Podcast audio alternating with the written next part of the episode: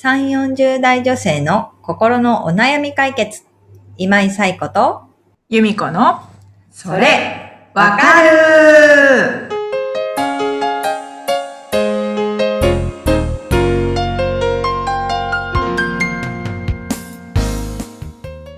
はい。というわけで、えー5月のそれわかるが始まりました。よろしくお願いします。よろしくお願いします。ゴールデンウィークがちょうど終わったというか、ね、うんもしかしたら連休でまだゴールデンウィークっていう方もいると思うんですけれども、すごいですよね。今年、ちょっとお休みが2日と6日取れてたら、うん。すごく長いゴールデンウィークなので、ね、あのーもうまだまだ、あと、ね、最後のゴールデンウィーク楽しんでるって方もいると思うんですけれども、はい、えっ、と、今日はですね、えー、お礼のメッセージをいただきましたので、まずちょっとご紹介したいなと思います。みこさんお願いします。はーい。ホームメーカーさん36歳の方からです。ありがとうございます。先日は私のメールを取り上げてくださりありがとうございました。早速ノートに書き出し価値観の棚卸しをしてみました。自分を追い詰めるような価値観は勇気を出して手放し、心身ともに穏やかに暮らしていけるような選択をしていきたいと思います。今後もお二人のポッドキャストを楽しみにしています。ありがとうございます。嬉しい。実際にはい、お伝えしたことをやってみて、棚卸し、価値観の棚卸しをしてみたということでね、きっとご自身でいろんな気づきを得たのかなと思いますので、ぜひぜひ今後も聞いていただけたら嬉しいです。ホームメーカーさんよろしくお願いします。あよろしくお願いします。ありがとうございます。りがとうございます。ということで、えー今回もお悩みいただいておりますので、引き続き、みこさんお願いします。はい。さくらさん37歳の方からです。はい。昨年の夏、旦那の不倫が発覚し、人生が一変しました。まだ2歳の息子がおり、私も専業主婦だったため、許せない気持ちは強いものの、離婚は生活のことを考えて思いとどまりました。ただ、いずれは離婚をしたいので、どうしたらシングルマザーとしてやっていけるか模索しています。とりあえずは離婚貯金をこっそりしています。ですが、やはり働かないことには生活費は稼げず、かといってパート程度では子供を養いながら生活することも難しいですし、何より保育園にも預けることができません。何から手をつけたらよいのか悩みます。とのことです。はい。えー、桜さん、えーお悩みをお寄せいただきましてありがとうございましありがた。とうございます。はい。もう、ご主人の不倫で人生が一変ということうで、ん。うん、まあ、桜さんにとっては、あの、突然のことだったというか、びっくりするような出来事だったのかなというふうにも思いますけれども、まだお子さん小さいというところで踏みとどまったわけですよね。でも、いずれ離婚したいと考えていて、まあ今その準備期間中という感じですかね、かなと思います。はい。ということで、まあ多分離婚をするっていう時には、あの、いろんなこう専門家からアドバイスをいただくといいのかなと思います。で、私はまあ心理面からというところにはなりますけれども、例えばまあ、えっと、今は専業主婦だけど、もしかしたら、あの、ご結婚前に仕事をされていたりとかするのであれば、そのキャリアを活かして、まあ、どういう仕事に就いたらいいかとか、あの、そのあたりは、あの、キャリアコンサルタントの方とかに、あのご相談するといいと思いますし、あの、実際にもう離婚するってなった時には、やはり法律的なアドバイスが必要だと思うので、弁護士さんとかに聞くといいのかなと思います。で、まあそういう意味で、その離婚してからの、あ離婚にあたって、こう、どういうリソースを使えるかっていうことの整理はしておいて、あの、必要な時に必要な専門家の方とかに相談できるようにしておくといいかなというところですね。で、私はまあ、えっ、と、妊活っていう面からいろんな専門家の方と関わったりしてるんですけれども、まあ、どんな悩みもそうかなと思うんですが、なんかこう、あの、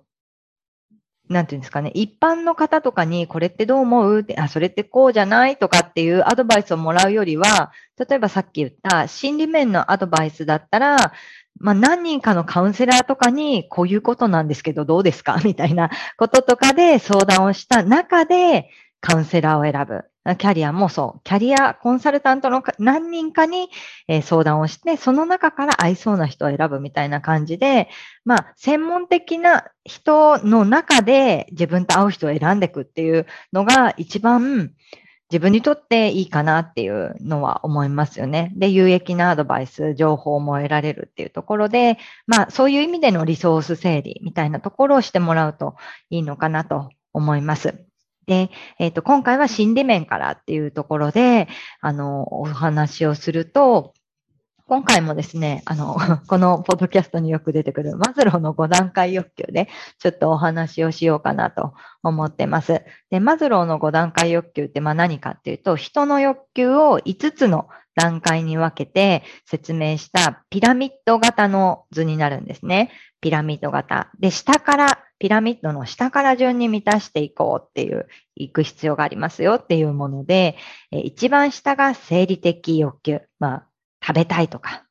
えっ、ー、と、寝たいとか、そういう生理的なもの。で、二つ目が安全欲求って言って、まあ安心、安全なところで、まあ暮らしていける、雨露しのげる家があるとか、そういうとこですね。で、次がまあ社会的欲求、所属と愛の欲求とかも言いますけれども、あの、社会とつながっているっていう、つながっていたいという欲求。その後に承認欲求、認められたいという欲求。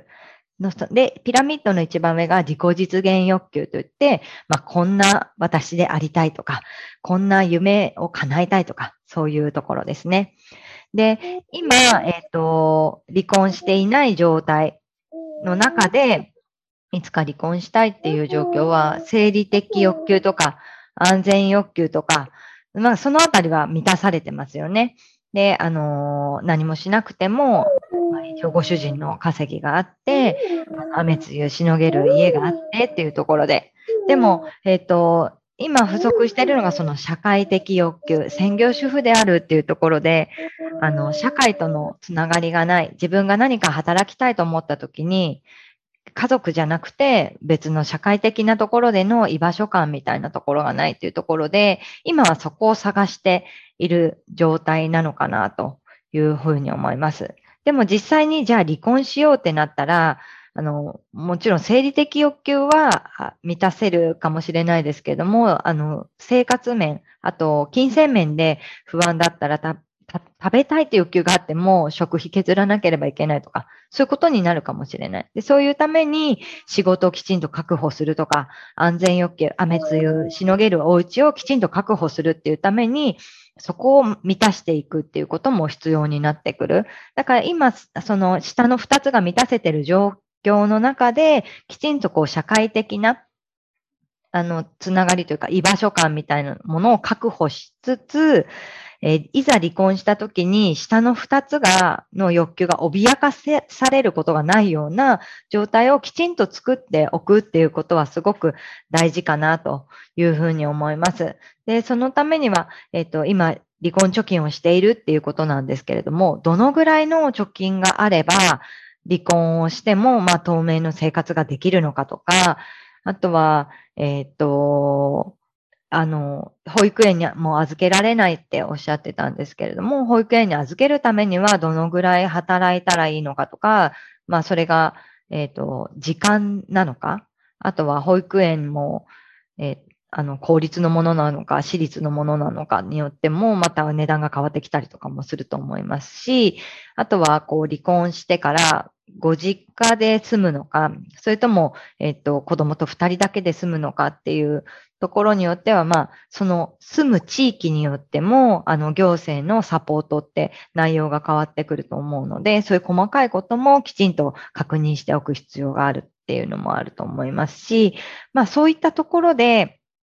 あの、先ほどもお伝えしたリソースの整理みたいなところの中で、じゃあ、えっ、と、さっき言った離婚貯金ってどのぐらいしてたらいいのかっていうのは FP さんに、あの、ファイナンシャルプランナーさんとかに相談してみたりとか、そういうところも含めて、あの、自分の欲求が脅かされることがないように、今のうちにできることはたくさんやっておくといいかなと思います。で、えっ、と、一応まあ準備期間ということで、まあいつぐらいまでとかって決めてらっしゃるのかもしれないんですけれども、例えば貯金がきちんと貯まるまでは今の状態を続けるっていうこともあの考えると、例えばその貯金がきちんとできるまでに、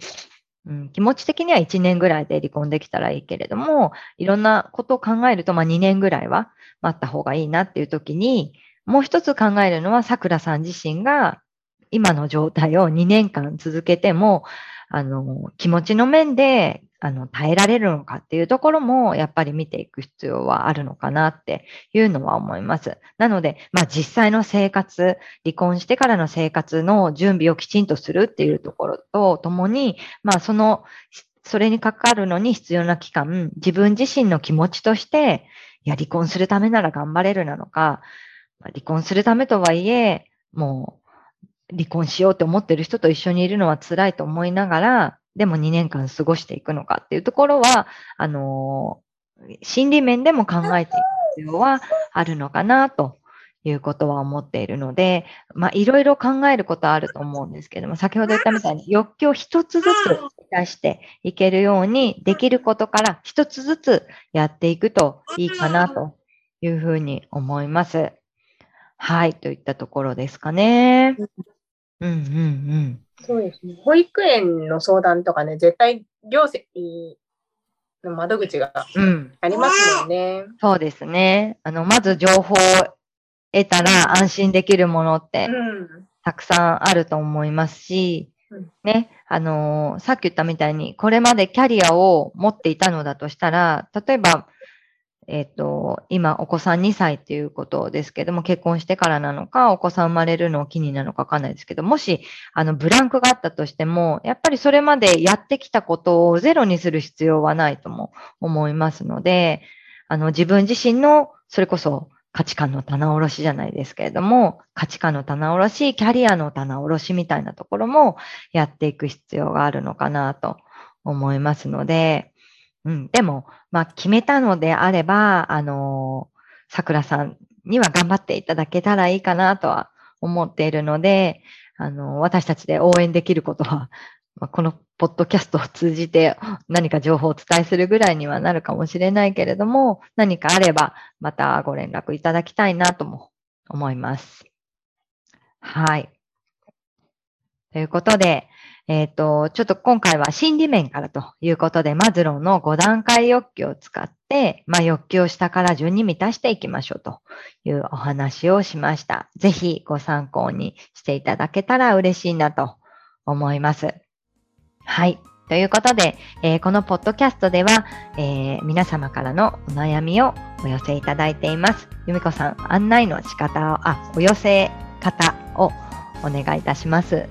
はい。番組では皆さんからのお悩みをお待ちしております。番組ポッドキャストホーム画面にリブラボラトリー公式 LINE の URL を載せています。公式 LINE を登録後、メニュー画面よりお悩みを投稿してください。皆様からのお悩みお待ちしております。お待ちしております。はい、ということで、まあ、季節も変わってきて、私あの、花粉症で毎年ゴールデンウィークぐらいまで